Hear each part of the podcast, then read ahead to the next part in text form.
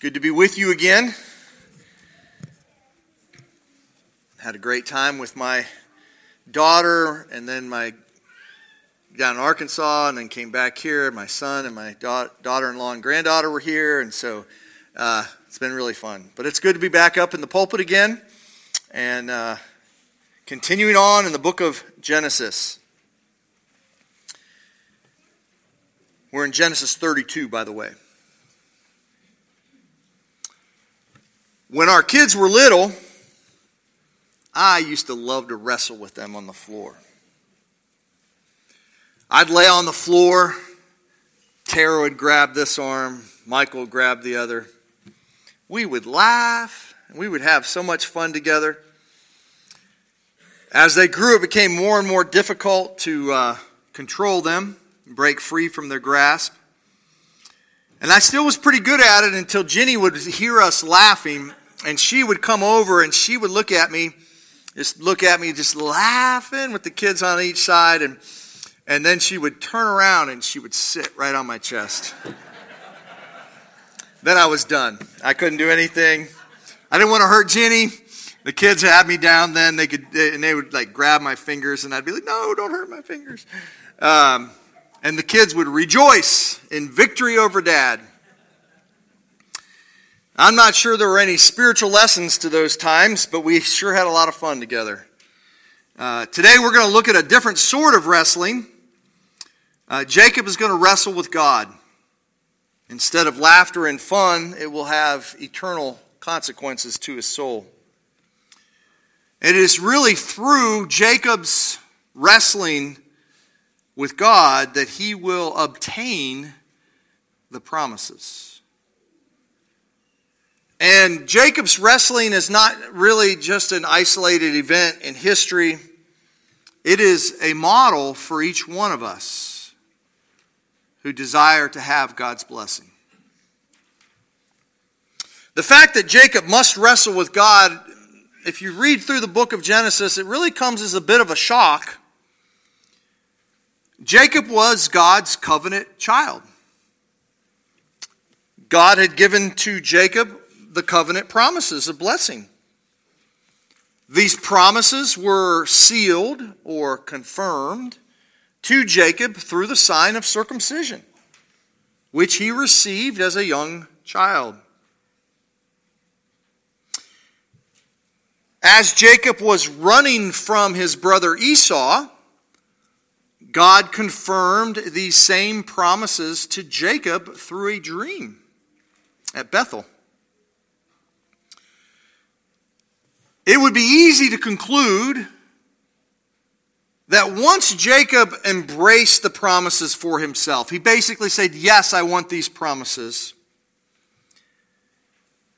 he would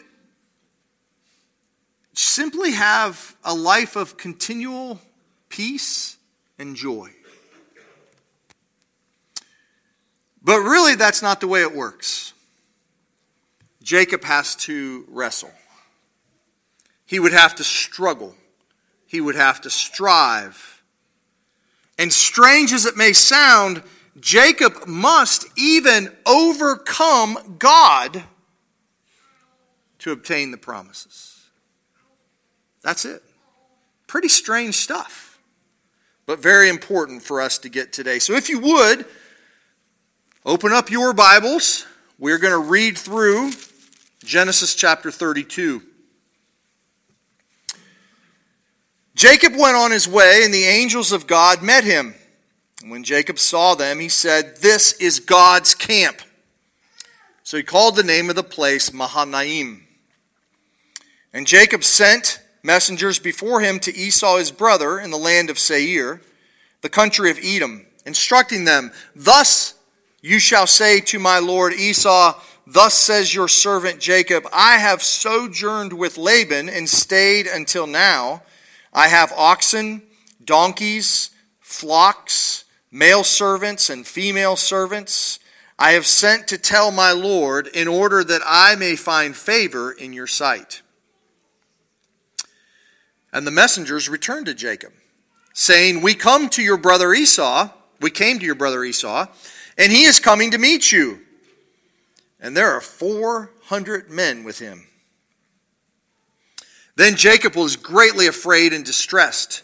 He divided the people who were with him and the flocks and herds and camels into two camps, thinking if Esau comes to the one camp and attacks it, then the camp that is left will escape. Jacob said, O God of my father Abraham and God of my father Isaac, O Lord, who said to me, Return to your country and to your kindred, that I may do you good. I am not worthy of the least of all the deeds of steadfast love and all the faithfulness that you have shown to your servant. For with only my staff I crossed this Jordan, and now I have become two camps. Please deliver me from the hand of my brother, from the hand of Esau, for I fear him that he may come and attack me, the mothers with the children.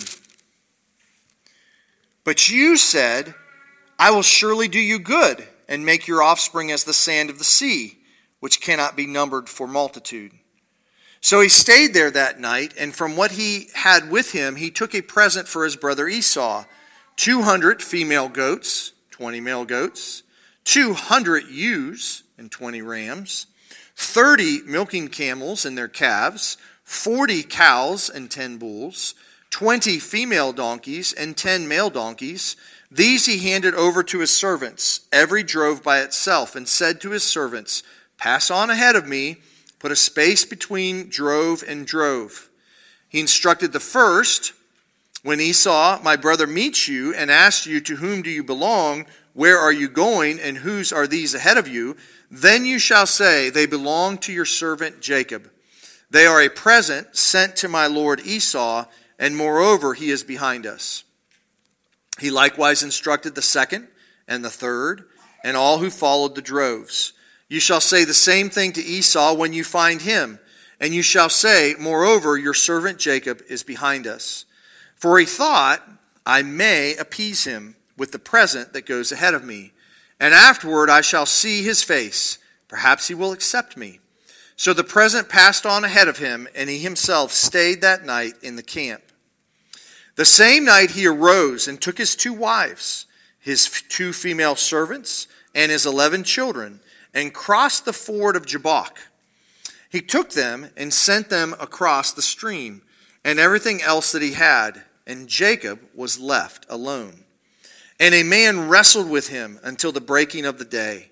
When the man saw that he did not prevail against Jacob, he touched his hip socket, and Jacob's hip was put out of joint as he wrestled with him. Then he said, Let me go, for the day has broken. But Jacob said, I will not let you go unless you bless me. And he said to him, What is your name? And he said, Jacob. Then he said, Your name shall no longer be called Jacob, but Israel, for you have striven with God and with men and have prevailed. Then Jacob asked him, Please tell me your name. But he said, Why is it that you ask my name? And there he blessed him. So Jacob called the name of the place Peniel, saying, For I have seen God face to face, and yet my life has been delivered. The sun rose upon him as he passed Penuel, limping because of his hip. Therefore, to this day, the people of Israel do not eat the sinew of the, right, of the thigh that is on the hip socket, because he touched the socket of Jacob's hip on the sinew of the thigh. May God bless the reading of his word. Now, Jacob has just left Laban, or we should say, Laban left Jacob. But now he knows he has to face his brother Esau. And last time he was with Esau, Esau was intent on killing him. So Jacob was naturally afraid. God had commanded Jacob to return to the promised land. And so he's got this, this uh, confliction of, of, of realities happening. On the one hand, he is afraid of Esau. He doesn't want to go into this meeting with Esau. On the other hand, he's got the command of God and he knows he has to face Esau as Christians, much of your life is trying to face your fears in light of the promises of God that have been given to you in Jesus Christ. That's what life is. And the opportunities just keep coming daily. They say the problem with being a Christian is it's daily. And it's like waves on the sea. You deal with one fear, another one comes. They just kind of keep coming against you. The first thing you need to know as you struggle with fear is that God is not insensitive to your struggle. He doesn't sit back and watch you flounder. He doesn't smack you saying, Why are you afraid? He engages you knowing perfectly well your weakness. In his mercy, God takes the initiative in this passage to send angels to meet Jacob. The angels have come to encourage Jacob. He is not alone as he faces the fear of his brother. They actually set up a camp near Jacob. And so Jacob calls the place Mahanaim. And, and the significance of this name, at the beginning, it just means God's camp. But as time goes on, it actually uh, means two camps. And we'll see how that changes as time goes on. But right now, it is just that God is with Jacob. Now, Jacob wants to see Esau, but he does not want to fight with Esau. It, Esau is his brother. Esau has also received the covenant sign of circumcision. Jacob would rather be reconciled to Esau than to have a fight with him. So he sends messengers to Esau, hoping to find favor. In the 20 years that Esau, that Jacob has been gone, Esau has become powerful. The fact that he has 400 men at his disposal is, is pretty telling. We are somewhat surprised to learn that in Jacob's message, he refers to Esau as Jacob's Lord.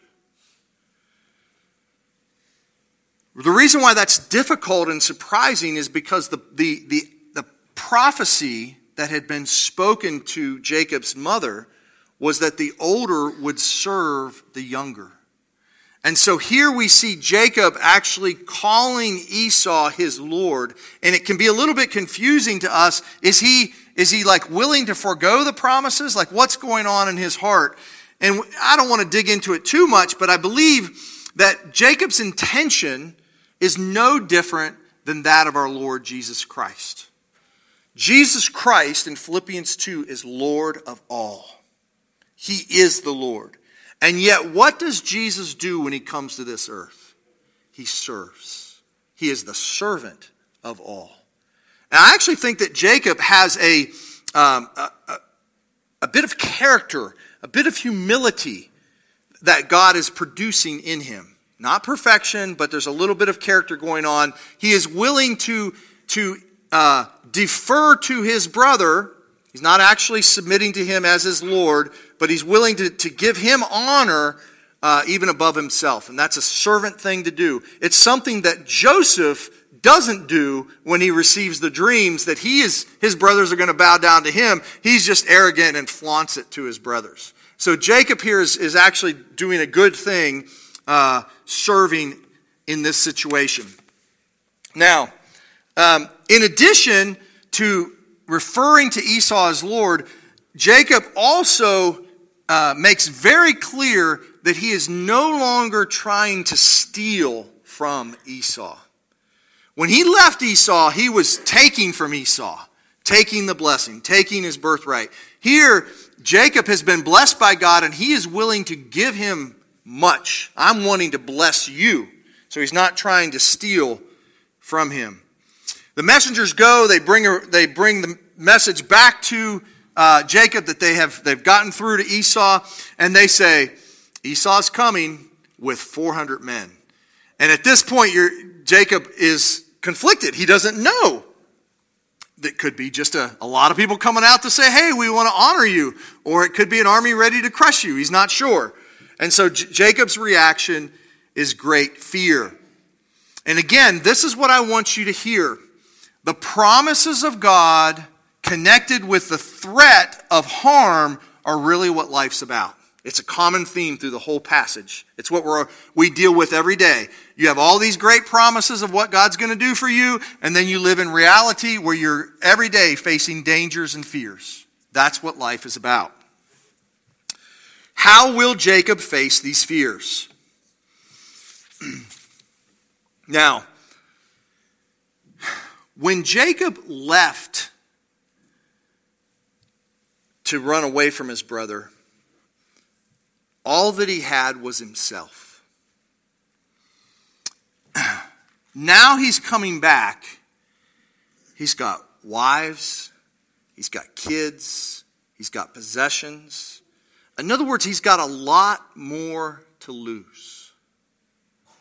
And the potential for fear is increased as we receive good things from God. Just remember that. Um, these things are not bad. Jacob's family, they're all signs of God's blessing to him, but they're also they also increase the potential for fear in Jacob's heart. He doesn't want to lose what he's gained. So, what does Jacob do? The first thing he does is divide his camp into two camps. Uh, question is, is this a good thing? Well, I think it's a practical thing. I think it's something that would make sense, trying to, to reduce the losses if you can. But as, as people reading the story, we're like, no, no, because all of Jacob's family has to be saved. We want it to be all of them, not just half of them. And so you're, you're, you're like, no, don't do it this way, Jacob. This is not the way to do this. But Jacob's human. You ever do this yourselves? You know, on the one hand, you got some face some big trial, you, you, you pray, but then you also do what your wisdom can do, right? You're trying to do both of those. And I don't want to criticize Jacob here for his going into two camps. Uh, it is the prayer of Jacob that I want to focus on. Prayer is the product of the promises of God and the fears standing before you. That's what prayer is. You have the promises and you have the fears, and that's what drives him to pray. This is the longest, most developed prayer in all of Genesis. And I think it's important that God is the one who orchestrates the fear. God gives the promise, God gives the fear, like the, the, the, circumstance that causes the fear. So he gives both of those because God wants us to pray. He wants us to rely upon Him. God doesn't want you to live your life independently of Him. He wants you to interact with Him. He wants you to talk to Him and receive His Word and have this dialogue with Him on a regular basis because God wants you to experience Him, not just the, the blessings that He can give. Let's look at some of the specifics here. First, Jacob addresses God. How does he address him? He calls him the God of my father Abraham and the God of my father Isaac. So Jacob's not found a new God. He's calling on the same God that, that belonged to his dad and grandfather. Notice, though, that Jacob does not call God my God. That will come later. Uh, but it's not, I don't want to be too critical of him in this. This is how God actually revealed himself at Bethel when he was leaving the promised land. He says, I am the God of Abraham, I am the God of Isaac. So he's just repeating that back to him. Also, in addition to identifying who God is, and I think that's an important part of our prayers, we should, we should not just flip over calling God Father or calling him God. We should, we should say Jesus, and we should talk about the things that he has done and who he is, and to make clear in our prayers that we are praying to the one true triune God. But he also identifies God as the God who spoke to him. Jacob says to God, You are the one who said to me. Well, a lot of things God has said to him. He's given him his promises, but he's also given him his command to return to the promised land. So, in other words, Jacob is telling God, I'm in this predicament because I love you and I'm trying to obey you. That's what he's telling him. Not blaming God, he's just acknowledging, You told me to come here and I am trying to obey you.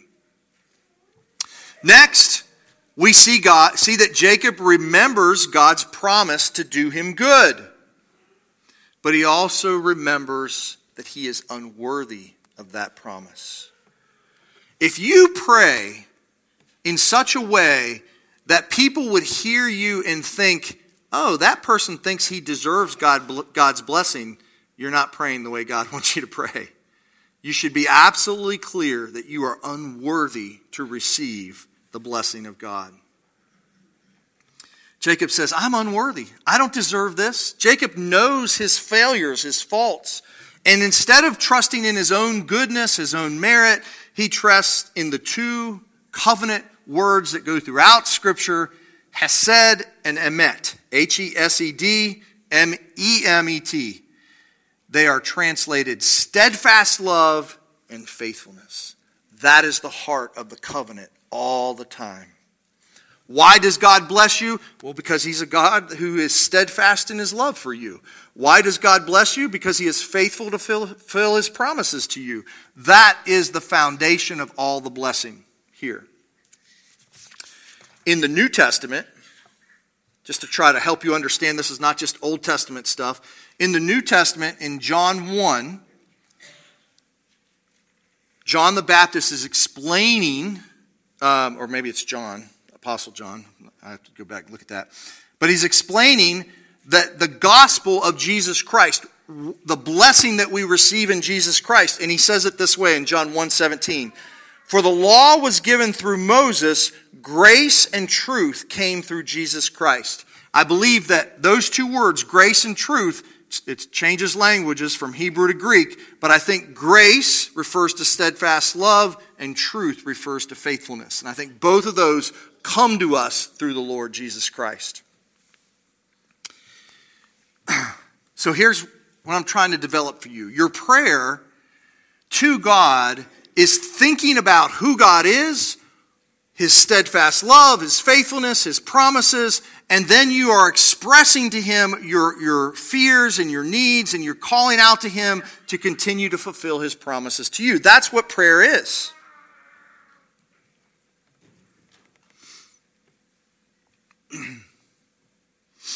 now, is it absolutely necessary that Jacob gain a favorable hearing from Esau and not be killed by Esau in order to inherit the promises? Well, the answer is no. If you remember earlier, Abraham, when he was with Isaac, said that even if I were to kill Isaac, God would raise him up from the dead to fulfill his promises.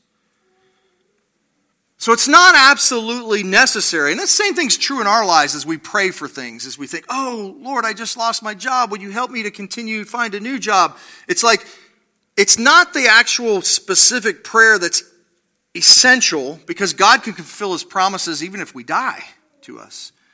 But you, God wants you to take your daily needs and pray to God for, for grace to help you in those needs in light of the promises of God that have been given to you. That's, that's what I'm talking about. so, I think this prayer of God is really important because I think it helps us to understand the wrestling with God that will occur in a moment. You and I do not have physical wrestling matches with God. But we do wrestle with God in our prayers. There's a spiritual wrestling that goes on in our prayers. And I think as we interpret this entire passage, we're to take this, this prayer and it actually becomes sort of an Old Testament model. We use the, the Lord's Prayer as a New Testament model, but this is an Old Testament model of what it means to truly cling to God as we wrestle with our fears. So, Dr. Beeke says that the promises of God are pleading ground for us in our prayers. Okay. Um, Jacob finishes his prayer, and what does he do then? Pretty long, drawn out plan, really going from 13 to 20. And, and he, he sends these gifts, these waves of gifts to Esau. And it can seem like Jacob is, he prayed, but now he's not trusting God. And I don't think that's true. I think that he, he is demonstrating love towards Esau. He's, he's demonstrating that he's not hoarding his wealth. He's not trying to steal wealth. He's actually been so much blessed by God that he's able to give a really big gift to Esau and not himself become pop, a pauper. He's not going to be poor. And I think this is true of Christians. We should be generous with what we've been given. We should be giving. We should not hoard it. Uh, and I think Jacob actually is exemplifying good character here.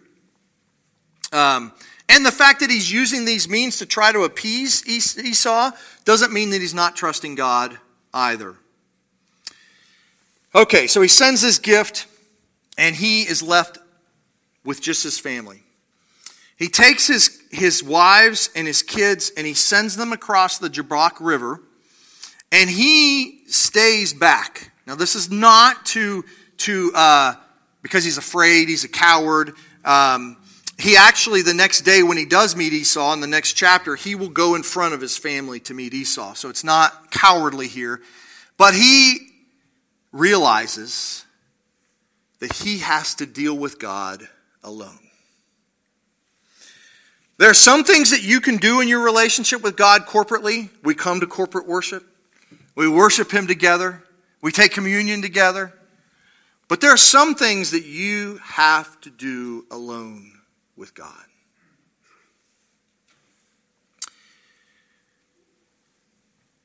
Moses specifically wants us to know that this account, encounter occurs alone. I say this a lot as we take communion. I say, when you take the bread, take it individually because you have to individually deal with God. When you stand before God on the judgment day, you won't be with somebody else. It'll be you and God. You have to deal with Him. You have to engage God individually, personally. And that's what will happen here. Jacob begins a struggle with a man. Initially, we don't even know who this man is. And they wrestle all night long. We're not told this is a vision. I think it's some kind of actual, like, theophany where God actually enfleshes himself as a man and wrestles with, with Jacob. I, I can't imagine what this encounter would be like. Um, I don't know at what point Jacob realizes he's wrestling with God. I don't know if it was at the very beginning or some point in the midst of it, but he figures it out by the end that he's been wrestling with God. Why would God do this? I mean, what's the point? Why would God humble himself and, and enter into this wrestling match with Jacob? I mean, the question is true of you. Does God really want to wrestle with you? What is his purpose? What is he trying to get out of you? Well, let's look at the encounter and see if we can learn what maybe God is doing. Jacob wrestles all night long. And the man, after wrestling with him all night long, notices something. What does he notice? he notices that he is losing to Jacob. Jacob is winning the wrestling match. Commentator Walton says that Jacob was 97 years old. How can anyone beat God in a wrestling match? Only after the man sees that he is losing does he touch the socket of Jacob's hip. And immediately Jacob's hip is put out of joint. Now, what is going on here is the man, even while he's losing the larger match, demonstrates to Jacob that he is only winning because he's letting him win. The man could have crushed Jacob. This also tells you that it is the man who wants Jacob to win. In this way, God wants you to beat him.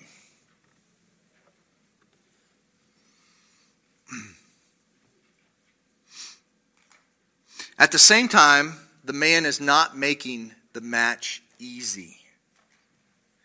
Throughout the night, Jacob's strength is getting weaker and weaker and weaker.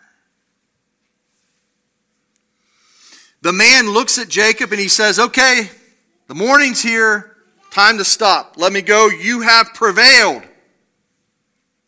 No longer any need to struggle. Everything's finished. And yet Jacob says to him, in a verse that I have etched in my mind, I hope it will be etched in yours. I will not let you go unless you bless me. I hope you have that memorized or will memorize that. What is it that Jacob is trying to obtain? He's trying to obtain blessing. He knows that he's wrestling with God and he says, I will not let you go until I get the blessing.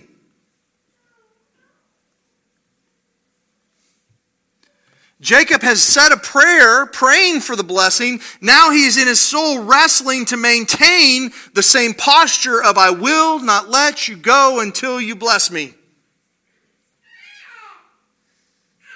So, what does it mean to wrestle with God for blessing? Well, it means one thing it means that you are so much hungering and thirsting for that blessing that it is your singular, utmost desire. I want it more than anything else in the world. It is something that you want that you will lose all of your strength to have it.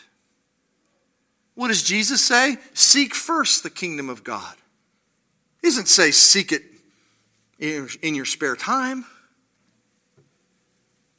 It is to pursue the blessing relentlessly, clinging to the promise, facing your fears. I will not let you go until you bless me. And here's the tension God has already unilaterally promised to Jacob that he will be blessed. But Jacob must wrestle with God to obtain the blessing. Now we have a discussion of names. What do names have to do with blessing? Well, if you could gain somebody's name, that meant you had authority over them. Who divulges their name in this story? God doesn't divulge his name, Jacob divulges his. This implies that God is the one with the authority, God is the one who has the ability to bless. And even though in the struggle, in the wrestling match, Jacob prevailed over God, wink, wink, because God wanted him to, right? This is the one time God wants to be beaten. When you cling to him to pour out the fulfillment of his promises to you, God's, that's what he wants. He wants you to cling to his promises. Not only does God learn Jacob's name, but then he changes Jacob's name. And I have to say to myself, we could do better as teachers because we have not taught you what Israel means enough. I tested this this past week. I asked, you know, what does Israel mean? Uh, salvation of God, or, you know. It means striven with God. The defining characteristic of who is Israel. We strive with God. Not strive against God, not fight to oppose Him. We strive with Him because God wants us to strive. This is your name. You are the new Israel. You have been given blessings in Jesus Christ. He has purchased all of the promises for you in Him. They are yours to be received by faith alone, and yet you must wrestle with Him if you want to receive them. Jacob is not prevailing over God from a position of strength as if he is conquering God. Just the opposite. Jacob is increasingly being weakened. His strength is failing. He's at the end. His hip is ripped out of its socket, and yet he continues to cling. Doesn't it not that feel that way sometimes?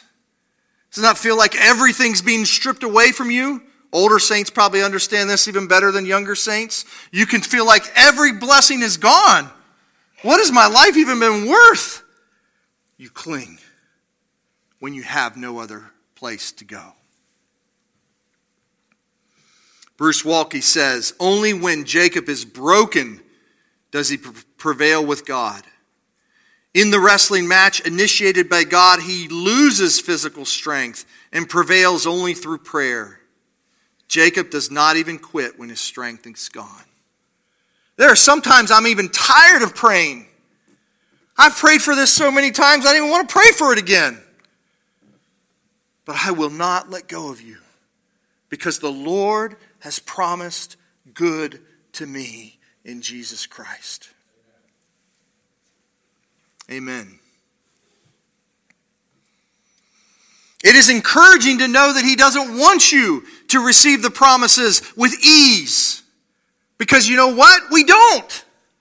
And I think sometimes we think when we're struggling in our hearts and we're tired and we're frustrated that somehow something is wrong. It's not wrong. It's the way God wants. It's how we distinguish ourselves as His people. Those who don't belong to God could just care less and go the other way.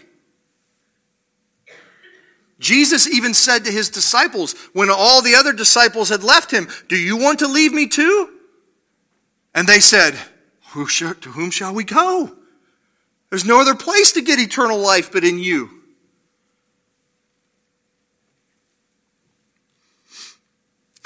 As Christians, you will struggle to have this faith throughout your life. It'll come in waves. It won't always be struggle, but you'll come in these waves and you'll have these struggles. And, and I almost say, man, I wish I could get it over in one night of struggling.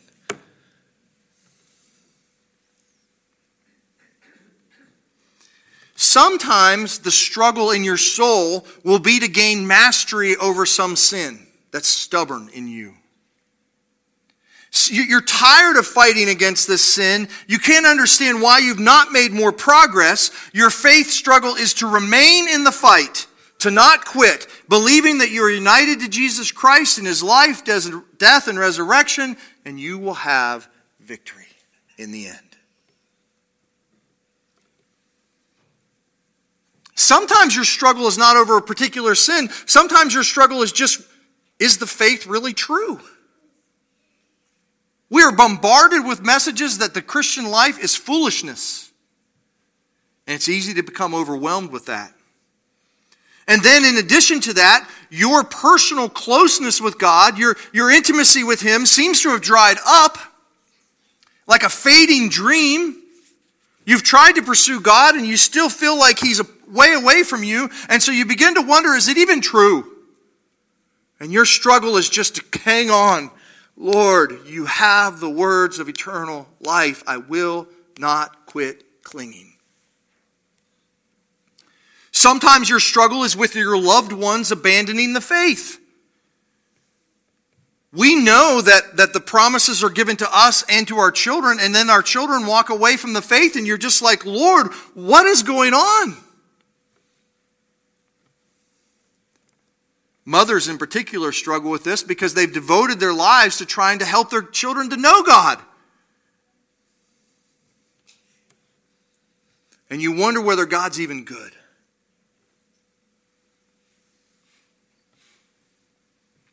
Sometimes we're struggling to like another member of the church.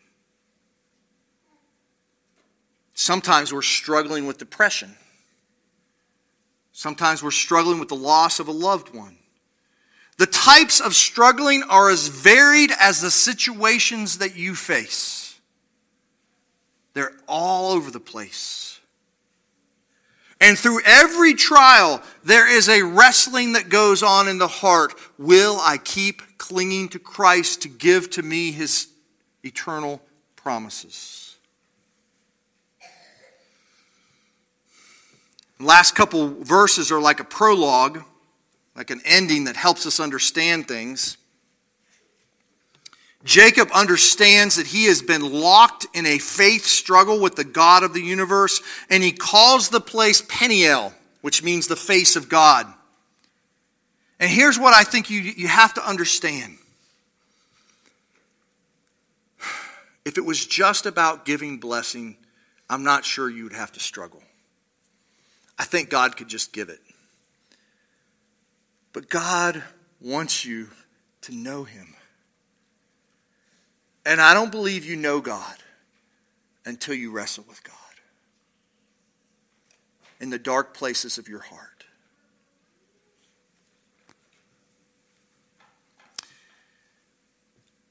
Jacob has seen God face to face, and I know the Bible says you can't even do that, but he, for him, he's like, man, I, I know God in a way I never knew him before. And it is knowing God in which you find life. Jacob has to limp the rest of his life because it's not about Jacob's strength. Jacob has a reminder that it is about his weakness that he wins. God's strength is made perfect in our weakness. And in closing, I, I want to make one thing really, really clear to you you will never receive the fullness of God's blessing in this life. Do not think if I just wrestle with God and wrestle with Him, then I'll get what I want right now. It's not the way it works. The writer of Hebrews makes it very clear every Christian, everyone who's ever hoped in God, all died in faith, not having received the things promised, but having seen them and greeted them from afar having acknowledged that they were strangers and exiles on earth. You will never get it all here. You will be clinging to Christ to the day that you die.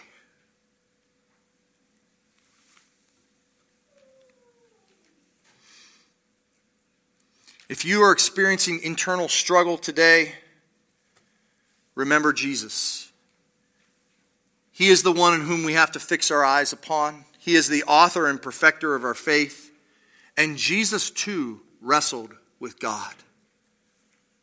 What do you think he was doing in the Garden of Gethsemane? He was wrestling. He was sweating drops of blood for you. Because he knows you don't have the strength to wrestle like you need to wrestle. And so he wrestles for you and then he unites himself to you so that he can help you to wrestle with him. And as you wrestle with God, you should be crying out, Lord, I can't wrestle with you. Give me your strength. And Jesus will come alongside of you and he will help you to wrestle.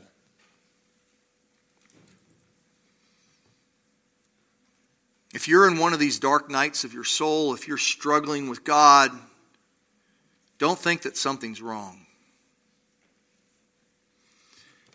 It's not fun like my wrestling matches with my kids, but it's good. And if you will cry out like Jacob, I will not let you go until you bless me, you will receive the blessing. Won't be all in this life, but you will receive it. And he will look at you and say, Well done my good and faithful servant. Because that which pleases God is not how strong you are, but faith, a faith that endures. Amen.